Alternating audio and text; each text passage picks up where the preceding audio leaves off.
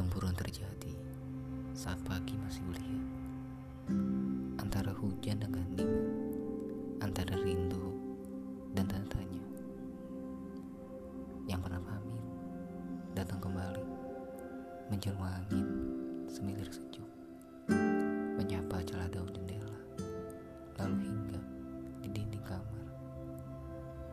Tidak ada upacara khusus atau pesta pora segelas sebatang rokok menyihir waktu menjadi